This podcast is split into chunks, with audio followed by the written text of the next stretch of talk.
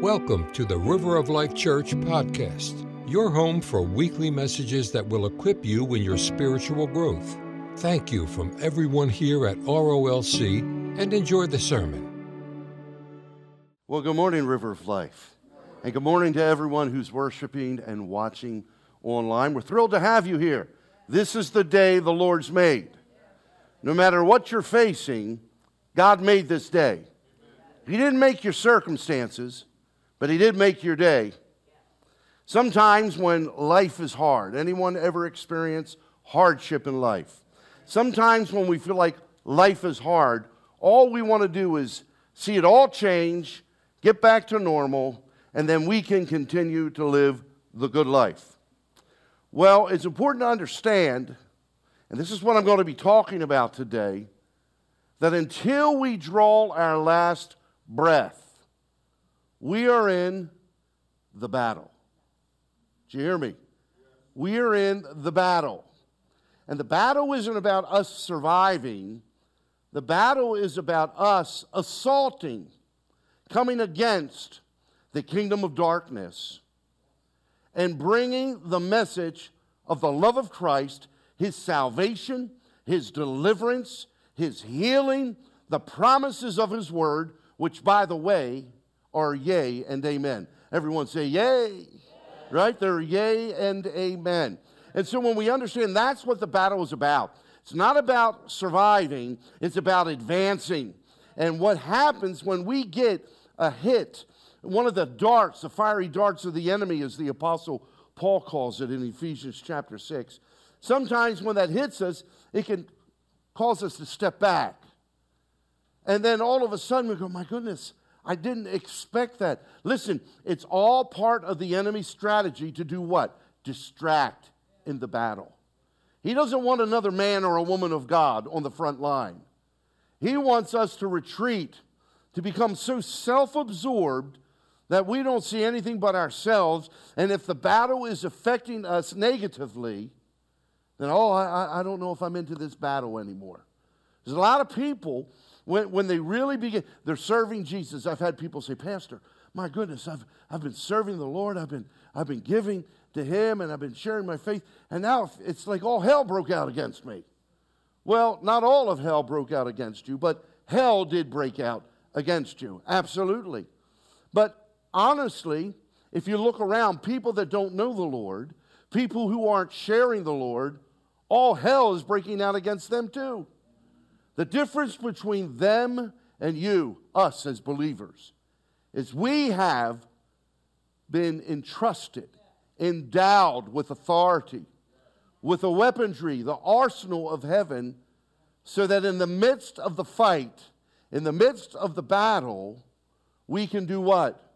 We can stand and then continue to advance. Like I said, people in the world don't know Jesus. They get sick. They have financial issues. They have children that overdose on drugs. Cindy and I, last week, we were on vacation. It was a wonderful time to refresh and renew with our children and grandchildren. And then about 3 days into the vacation, I'm walking back to our unit that we had rented. All of a sudden, I see all these emergency vehicles. We were on the second floor of a 14-story facility. And I see all these emergency vehicles, the fire, EMTs, the police, the state police, as well as the local. And when I looked over the balcony, I saw a sheet covering a body. Later, I was informed that a 20-year-old young man from the 14th floor, the top of the facility, had jumped to his death. It was gruesome. It was heartbreaking to see how his body was mangled because of that decision. Why did he do that? Because we're in a battle. And people who don't have hope, people who don't have Jesus, they're dealing with the same things that hit us as believers. But we know how to handle the enemy, and that's what I want to talk about today. I'll be talking about the battle. In fact, if you look at Scripture, you'll find since the beginning of the world, this planet has been in conflict. Adam and Eve's regretful decision by eating of the forbidden fruit caused this earth to spiral downward. And as a result now, everything that happens from that assault in the garden against Eve and then later Adam succumbed to it, we have been encountering two words. And this is something a lot of churches don't preach on. And that's why a lot of believers live in defeat. It's called spiritual warfare. There is a battle raging. And this warfare, you know what it does? It appeals to self-serving desires of humanity. See, temptation appeals to self. Isn't that what happened with Eve? First, the enemy showed her the forbidden fruit. Looks great, doesn't it? Let's take a bite. Well, we're not supposed to eat. The day we eat of it, we'll surely die. Are you sure you'll die? And then it says in Scripture, when the woman saw that it was pleasant to the eye, it appealed to her self-absorbing desires. That's what temptation does. What's in it for me? How will I benefit? Satan said, you'll be like God. And that is what the enemy has been using. Maybe not those exact words, but that same appeal. To where it's something that will gratify us personally. Instant self-gratification. And then as a result, what happens, it separates. Once people choose wrong, when they choose sin, that's for any of us, when they choose sin over obedience to God, the moment that happens, there's a separation that takes place. And that's what happened with Adam and Eve in the garden. They were separated from God. At one time, they walked in the cool of the day with him, and now because of one bad decision, it's amazing what one bad decision can do. And because they ate of the forbidden fruit, now what they once enjoyed, oneness, unity with Almighty God, now they were separated. And that's what sin does. It separates us from God. Any of you, if you've made a bad choice, if you've disobeyed, or maybe you've participated in something that God says, that's the forbidden fruit, that's a no-no, that is not what I desire for your life, that is not pursuing righteousness. And then afterwards, don't you just feel the conviction, not the condemnation, but the conviction of the Holy Spirit? You just feel bad until you bring that to the Lord and apologize. Confess your sin. That's what confessing our sins are. God, I hurt you when I did that. God, I'm sorry. Please forgive me. I offended you. Forgive me of my sin. And I'm overwhelmed every time. If there's an area where I've missed it, then when I apologize to Almighty God, what does he do? He's faithful to forgive. And then I feel my peace again. Then I feel my joy again. All because I got rid of that barrier. That sin that was separating from me and God. And so when we look at spiritual warfare, when we look at the battle is about not only us making sure our lives are where they need to be as we live for him every day, but it's really about us going to the front lines and then taking and pursuing the enemy like David did. He didn't run from Goliath. He went to the front line, and he pursued the enemy. And that's what God is calling us to do. So in the midst of this, how do we deal with the conflict then? I mean, I think all of us, we want to live a life that's honorable before the Lord. How many want to? I don't think anybody woke up today and said, how can I sin today? You know, what sin can I commit today, right? No one did that. You're here. And those of you who are watching and worshiping online, you're here because you want to honor the Lord. So in the midst of this, when we're in the conflict, how do we do good battle? How do we succeed? How do we overcome the enemy? And how do we then become aggressive in invading his territory and taking back what he stole from God's people? What he stole from Almighty God. Isn't that why Jesus came? He came to redeem us, pay the ransom, pay the price, bring us back into his family. And so that's what we need to be aggressive with. We need to invade the enemy's territory. I like that old song back in the 90s, I went into the enemy's camp, and I took back what he stole from me. That's spiritual warfare. If we just try to exist, you'll be the most frustrated Christian in the world. You're not here to exist. You're here to prosper. But you can't do that if you're not in the fight, if you're not in the battle. Amen? So let's look at our text today. Paul is writing Timothy, a young pastor of over 100,000 people in his church, the Church of Ephesus. And so this is what Paul instructs, what he counsels Timothy to do. He says, fight the good fight of faith. Everybody say the good fight. Fight the good fight of faith. Lay hold of eternal life. That means grab onto it. Just don't think about it. Latch on. Become one with it. Lay hold of eternal life, to which you were also called and have confessed the good confession. There's a difference between a confession and a good confession. To where you have confessed the good confession in the presence of many witnesses. Now again, Paul is writing to Timothy and the church of Ephesus. They were going through intense persecution. Sometimes we feel like we have it hard. And there is opposition in this nation to the Christian message, to Jesus Christ. And now with the generations that are now coming into leadership, some of them have never, ever heard the gospel message. They've seen religious narratives, but they have never really heard the pure gospel message of salvation through Jesus Christ. And so when they look at a lot of what is being portrayed in society, people feel like, the unsaved feel like, these undoctrinated individuals who have never heard the pure gospel, the preaching, teaching of the word, they begin to look at all of this and they just say there's double standards. And Satan has a way of allowing the unsaved to see those with the double standard. Those that make it all about money, make it all about their personal kingdoms, rather than about Jesus. You know, honestly, after I got saved in 1974, my heart's desire was, I just want to love Jesus and tell other people about him. I want to grow in my understanding, my relationship with him, and I just want to reflect Jesus. I know I'm not perfect. There's no one perfect, right? Except Jesus. That's why he came. But I sure am in agreement with allowing him to perfect me. And that should be all of our desires. Lord, perfect me. Transform me. Change me. So that when people look at my life, they won't see hypocrisy. They'll see Jesus. Amen? So these believers, they were going through it. They were being put to death. Their families were being taken from them.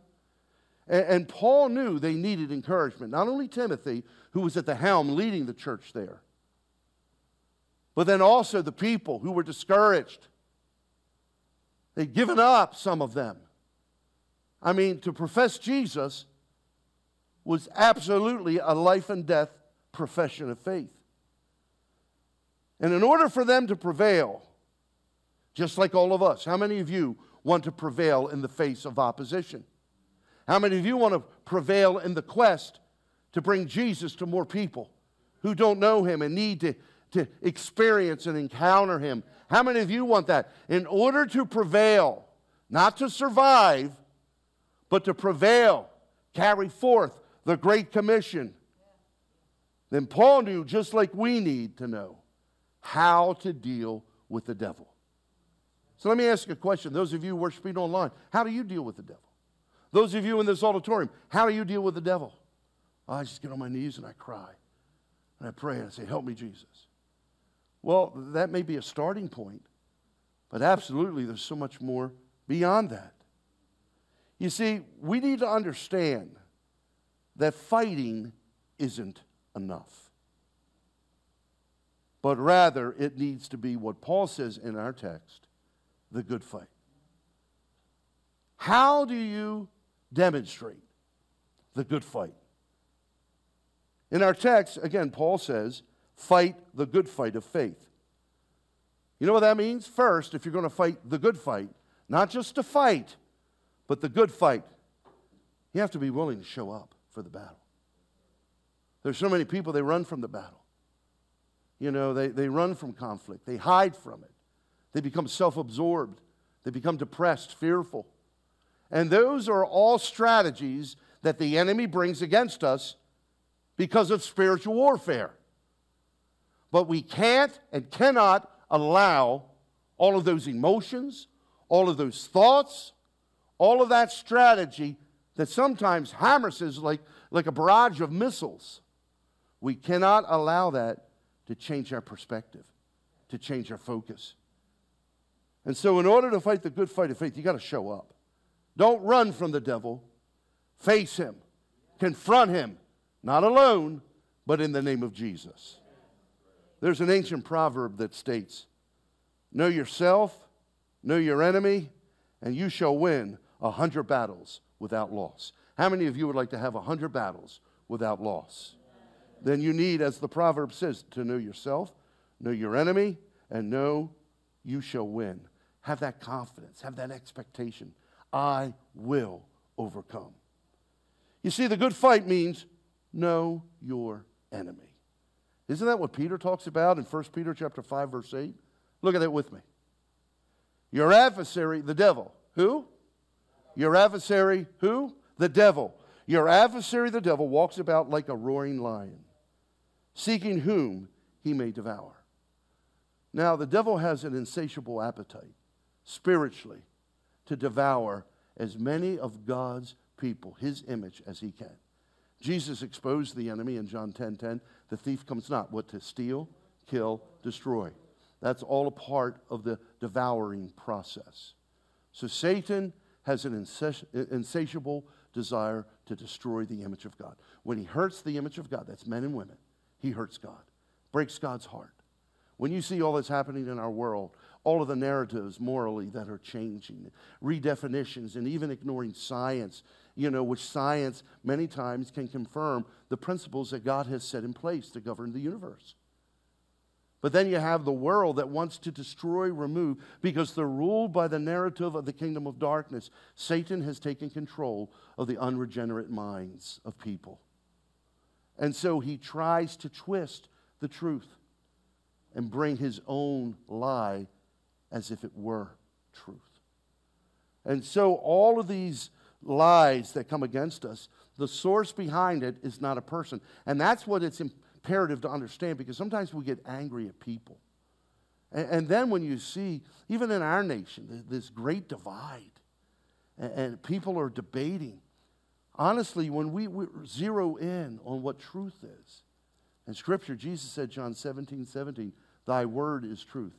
When we allow the word of God, which is truth, to be our measuring stick and our foundation, our shield, our sword, the sword of the Spirit, doesn't Scripture say it's the word of God?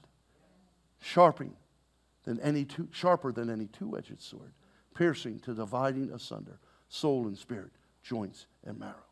The word of God is the decipher. It's the discerner. And when we ignore, when we stray from the word of God, then you know how we do battle against the devil? Reasoning, debate. The devil will take you on in debate any day of the week. He loves when people take that step to debate him. But when you take the devil into the arena of faith, where the rule of God, where the rule of God's word is established, and when there is no shifting or changing of what God has said, the devil will lose every time. The arena of the world removes the arena of faith. And the devil, when he debates, he will win every time. But if you take him into the arena of faith, the word of God will disarm him every time.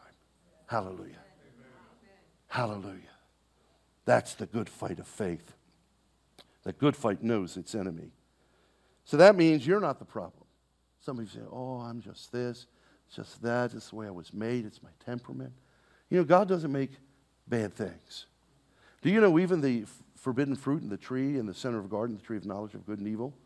That wasn't an evil tree. God made it. How could God make evil? But that was God's tree. He was the only one that could handle that aspect of knowledge.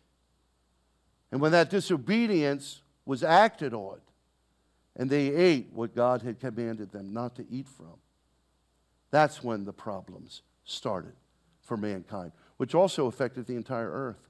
I'm astounded. Even now with having redone the parking lot, we have the new entranceway, and we've just invested a lot into our facility. God is blessing here. You know, but I'm astounded. I'll walk outside.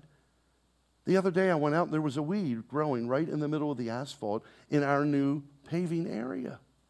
I said, how in the world? I plant tomato seeds. I can hardly get them to grow. And then I plant nothing in the asphalt and it grows. It's an enigma, isn't it? And so that's the way sin is. It will spring up anywhere at any time. Well, what do? You deal with sin. And so what did I do when I saw that growing out of the asphalt? I did what any good gardener would do. Roundup.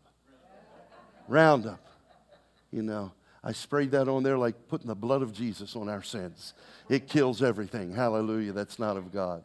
And so issue resolved. But still, it doesn't mean that may not return again. And what would have happened if I didn't deal with that? And the weeds that grow around our homes where we all live, or even around this property, if you ignore it, it gets out of hand. And then it's like a day or two later, especially after rain, you'll begin to see just this massive mess of clutter that you do not desire. And always mixed in is poison ivy, poison oak, sumac. You know, I'm astounded how that can grow, and we've never planted seeds for that. And so that's all a result of the fall. The world was impacted. Not only mankind was impacted by sin, but all of creation. That's why there's death. So that means because God found it necessary, and because He loved so much, that He sent His Son, Jesus, to fight the good fight. It began with Him. We are called to pick up the baton since His ascension to the right hand of the Father and fight the same good fight. You're not the problem. You're not the issue. There's a source behind what's harassing you. And that also means others are not the problem. Sometimes we get so angry or frustrated with people, even family members at times. And then we say, Lord, I raised them. I taught them better than that. Well, they're just going through what everyone goes through, spiritual warfare. That's what temptation is, spiritual warfare. And God doesn't want us to be ruled by temptation. He wants us to rule over temptation. And He has given us the ability.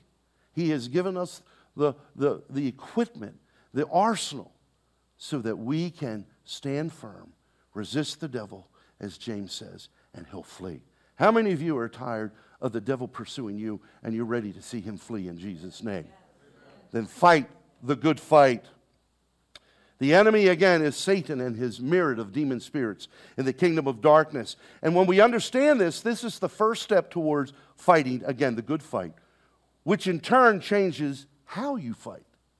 When you understand, when you know your enemy, then it'll change how you fight. I'm not the problem. That person that frustrates me or harasses me, they're not the problem. They may be a vessel in the hand of the enemy, but they're not the issue. It's the source behind the person, or the source trying to motivate me. And when we understand this, it changes how we fight. What am I saying? God is your resource. Amen. About 3 people believe that. Let me say it again. God is your resource. That's it. Look at 2 Corinthians chapter 10, verses 4 and 5. For the weapons of our warfare, Paul includes himself. We're all in the battle. It's not exclusive to one person. Every person, saved or unsaved, they're in the battle. But for the believer, Paul says, for the weapons of our warfare are not carnal. That means it's not a, you know, 44 Magnum. It's not Hamilton, you know, vehicles that are armor protected and in combat where there's heavy artillery. They're not carnal. It's not a knife. The weapons of our warfare, they're not carnal. They're not man-made, but they're mighty in God for pulling down strongholds. Verse 5 says, doing what? Casting down arguments. The enemy attacks here. They become arguments, imaginations. Remember, I talked about debating the devil. The devil will fight you in the arena of the mind, but he'll lose in the arena of faith. And that's why Paul says, you know, don't begin to debate the devil. The weapons you're utilizing, they're not carnal, but They're spiritual. They're mighty through God. They will pull down these strongholds that have held you captive, habits, addictions, fears, mindsets. He can giving you the ability, verse 5, casting down arguments and every high thing that exalts itself against the knowledge of God. What is the knowledge of God? The Word of God. You want to know God's opinion? Read His book. Read His history. His story. Casting down every high thing that exalts itself against the knowledge of God and bringing every thought into obedience of Christ. Other translations say into captivity. Take every thought captive. Make it your prisoner.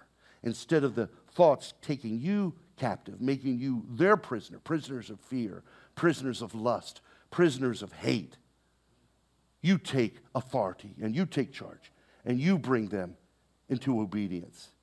Think about it in Scripture. David understood this principle. He knew that the weapons he needed to succeed as king, even as that 17-year-old boy in front of that Goliath, David understood this principle, and that's why he defeated Goliath. Do you know Daniel in the Old Testament? He understood this principle. That's why he was able to sleep with lions. When's the last time you spent the night with lions and lived to talk about it? Elijah understood this, and he called down fire from heaven.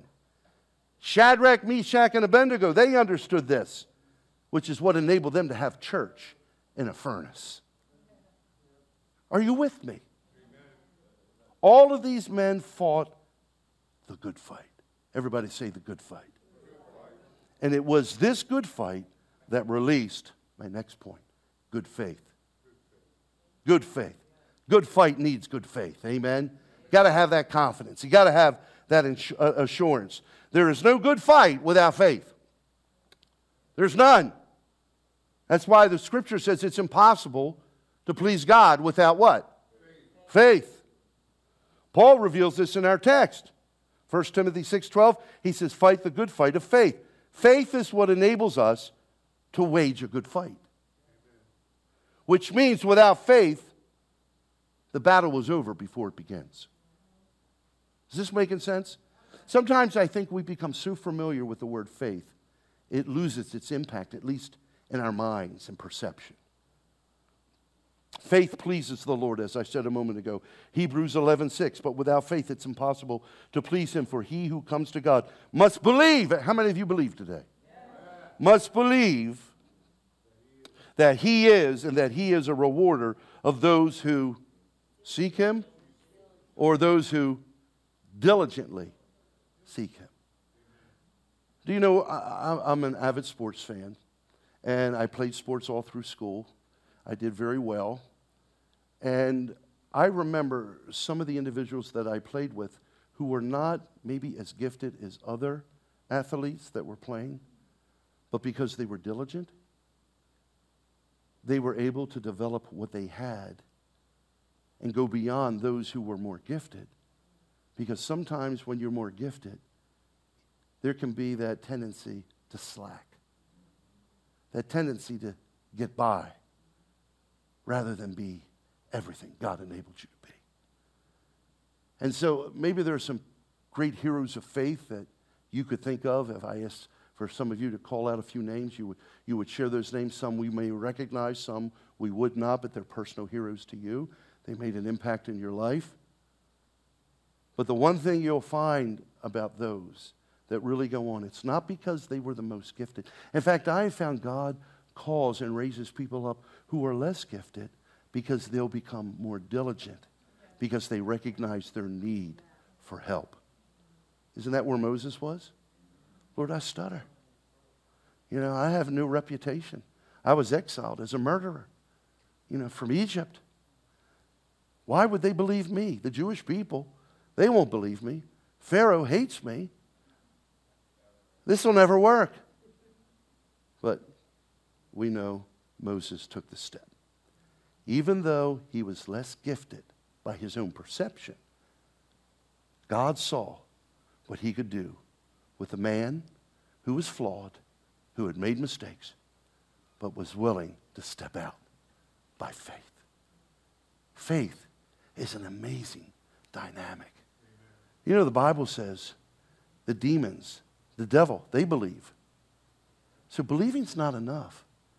When we really believe, then we go to that next level and we step out by faith. We do what we can do so God can do what he can do. Does that make sense? The good fight of faith. Praise the Lord. Faith pleases the Lord because it enables you to do and become and be just like the Lord.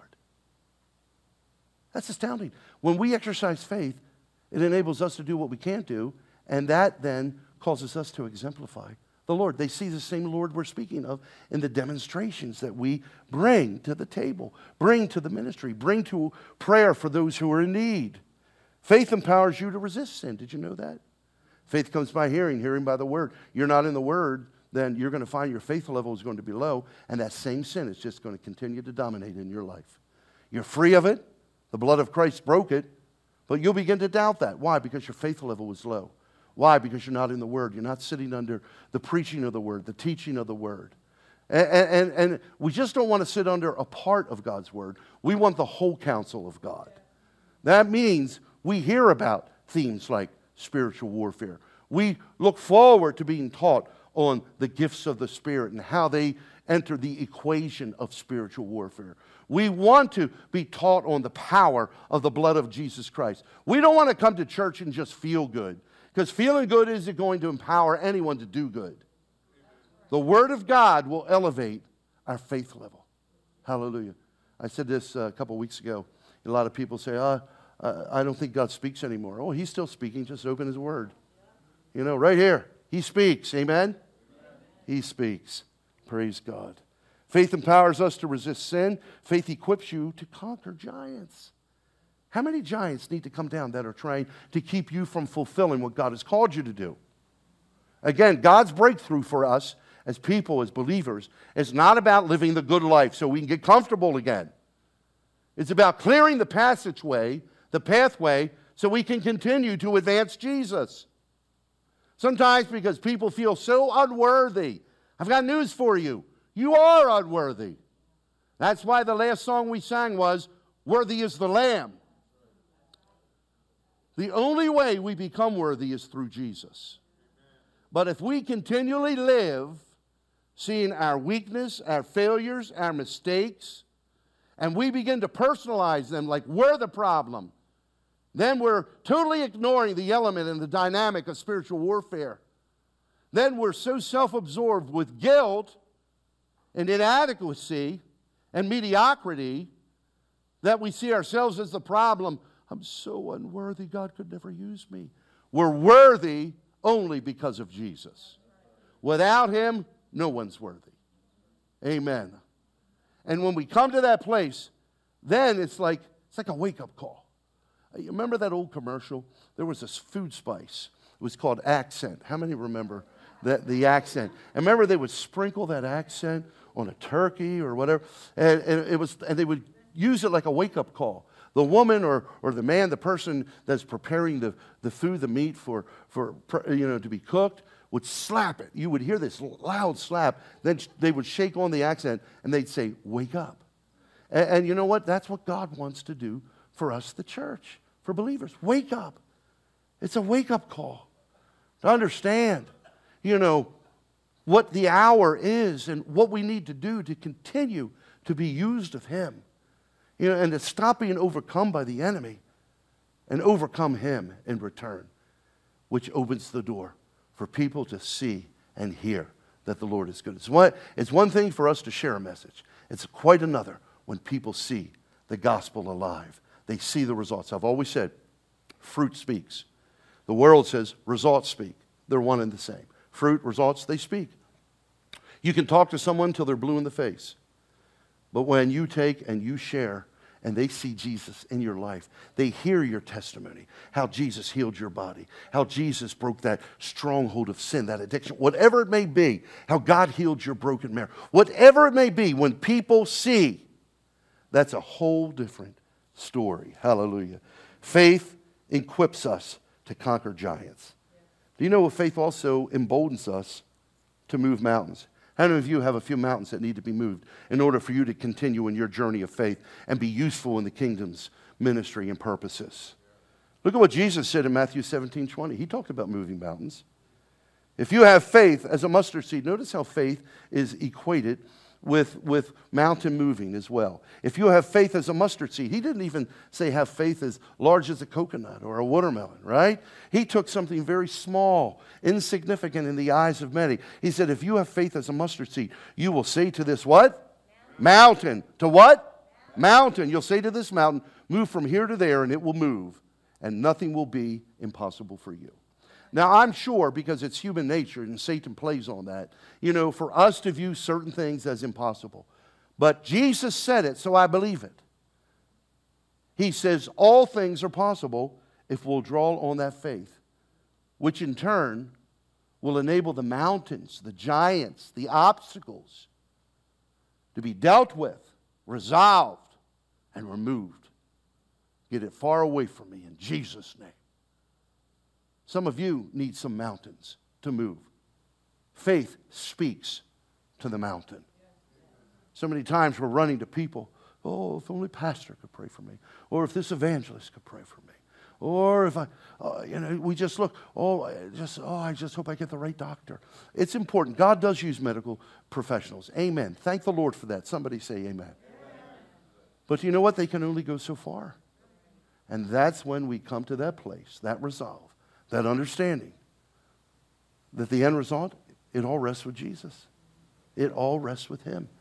You know, sometimes when I heard Dr. David Jeremiah, he shared this last night, Cindy and I were watching him, and just a wonderful man of God, and just very gifted and as a teacher. But he was talking about when he went through his bout with cancer.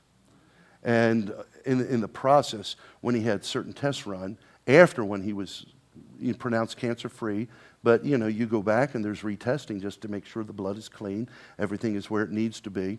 And so here, while he was had gotten the blood work done, the doctor said it's going to be 10 days till we have the results. And he said, that 10-day period was the longest 10 days of my life. Why? Because it was a place of not knowing. And he said, I resolved that during that 10 days, I knew that God already knew. Amen?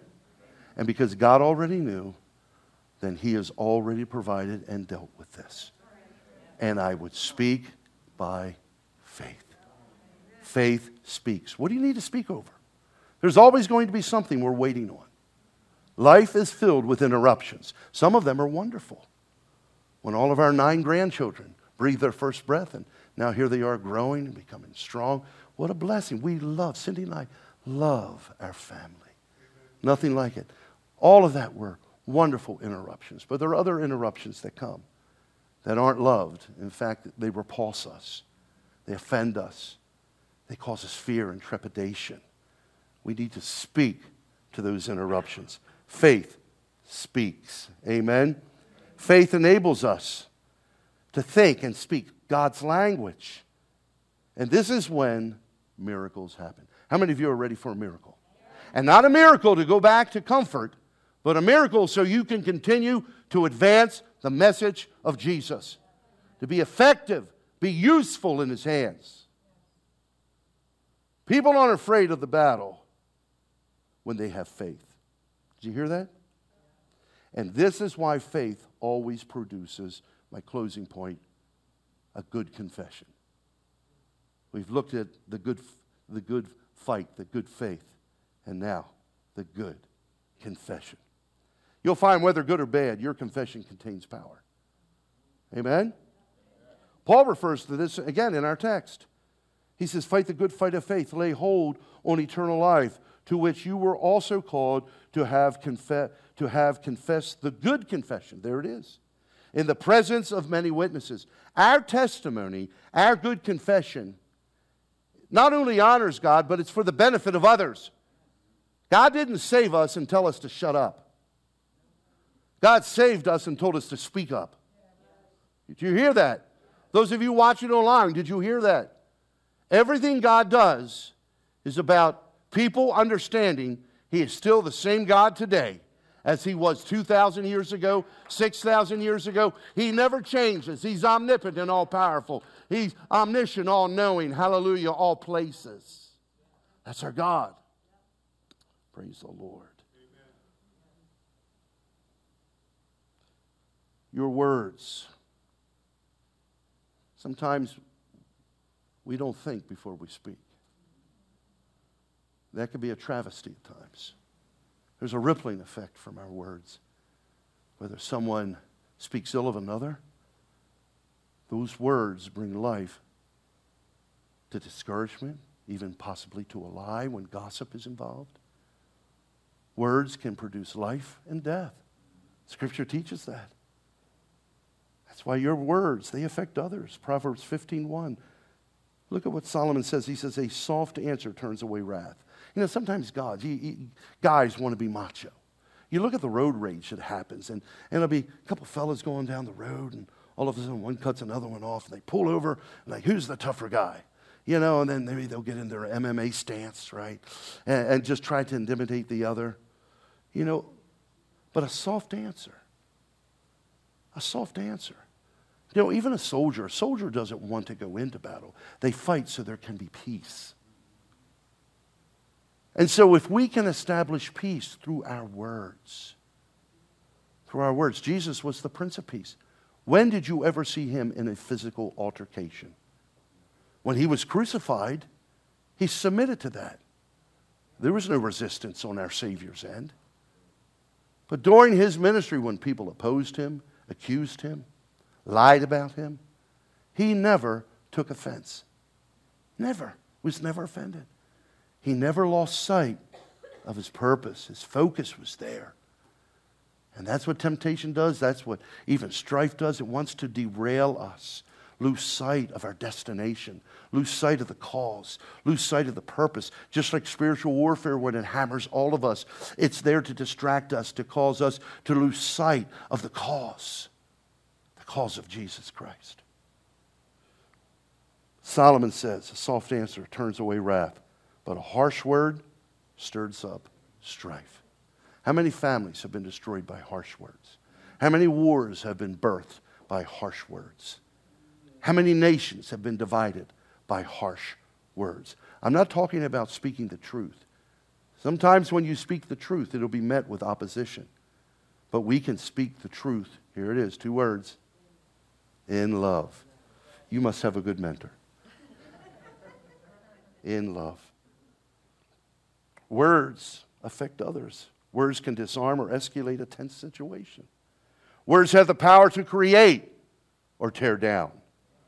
So let me ask this question. How are your words impacting those around you? It's a good question. I self-assess all the time. Your words not only affect others, do you know they also affect you? Proverbs 6:2, you are snared by the words of your mouth. You are taken by the words of your mouth. We're made in the image of God. That means our words have an authority and a spiritual dynamic, just as they do when they come from the mouth of Almighty God. Words have creative power.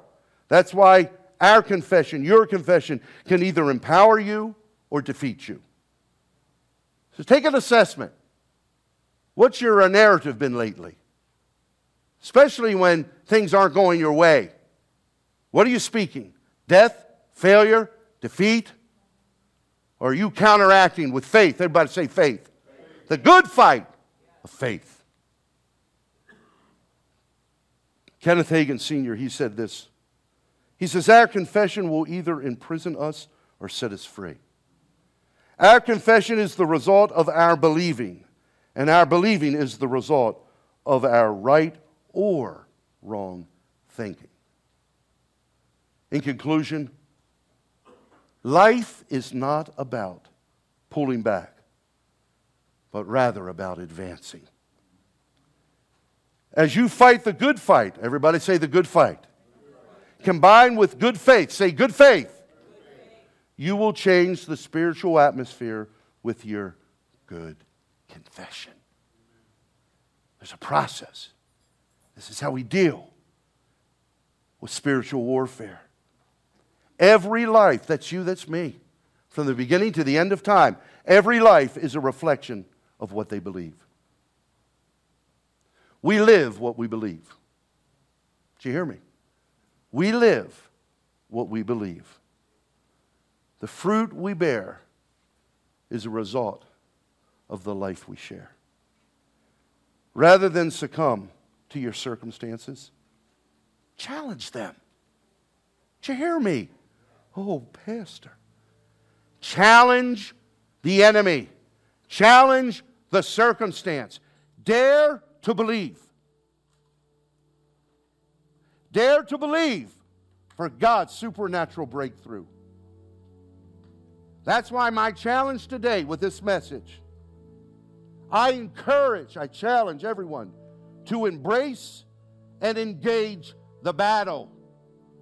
Don't be like Saul and the Israelites when Goliath would come to the top of the hill. They would all run and hide in their tents. And God used a 17-year-old boy who, when he heard the blasphemies, he heard the same narrative that the king of Israel heard. He heard the same narrative that all of those trained soldiers heard. But this shepherd boy, who was least qualified of them all, rather than run like the king and the soldiers from the battle, he ran towards it. That's faith. Faith speaks, but faith also acts. When Peter heard the command of Jesus to walk on the water, Jesus said, "Come," one word.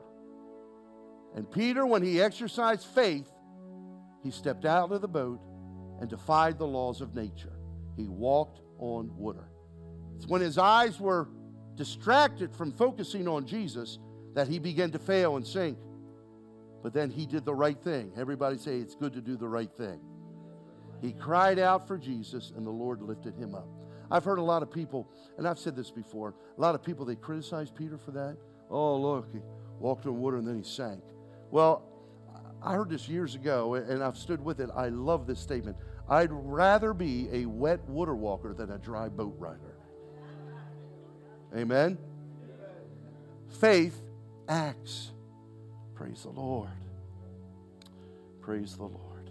Determine in your heart that you've had enough. That's really, when it comes to spiritual warfare, we just come to that place where we say, enough, that's it. I'm done with this, and I'm tired of the enemy harassing me. I'm tired of him dictating what I will or won't do. I plan my vacation, or I plan my schedules around my fears, what might be. Listen to me. Live your life knowing that Jesus is in charge and that no weapon formed against you shall prosper. You may feel the hit of the sword against your shield. You may feel the fiery dart hit your armor, but you are promised it will not fulfill its end result. The enemy wants to steal, kill, destroy, but God will protect you, and you will overcome, as it says in the book of Revelation, by the blood of the Lamb and the word of your testimony. Praise the Lord. Get in the fight. Get in the fight. Show up. Stop living in your tent and come out and face the giants. People will see, you will inspire, and you will draw more to Christ because of the good fight of faith, because you have engaged the battle. Hey, I get it. Many people, they get weary. It can really wear you down when you're in the battle. And I have found the most predominant way the enemy wants to intensify the weariness is through all of the thoughts, the worry, the what ifs. Don't focus on the what if. Focus on the what is. And what is Jesus is still on the throne. He still heals the sick. He still sets the captive free. He still is King of all kings and Lord of all lords. His is the only name that every knee in heaven, on earth, and even under the earth will bow down and confess his lordship. That's the God we serve. Amen? It's time to fight. How many are ready to fight? How many are ready to bring your battle to this altar today and draw upon God's blessing, his faithfulness, all that he has for you, so that you can live and demonstrate, just as Jesus did during 3.5 years of his ministry, you can do the same. and your life can leave a lasting legacy to where others will see your good works. Isn't that what Jesus said we're supposed to do? They will see your good works and glorify your Father who is in heaven. Amen? Amen. Praise the Lord. Let's all stand. As the worship team leads us in a worship song, I want to open these altars. And I don't know what you've been facing, but you do.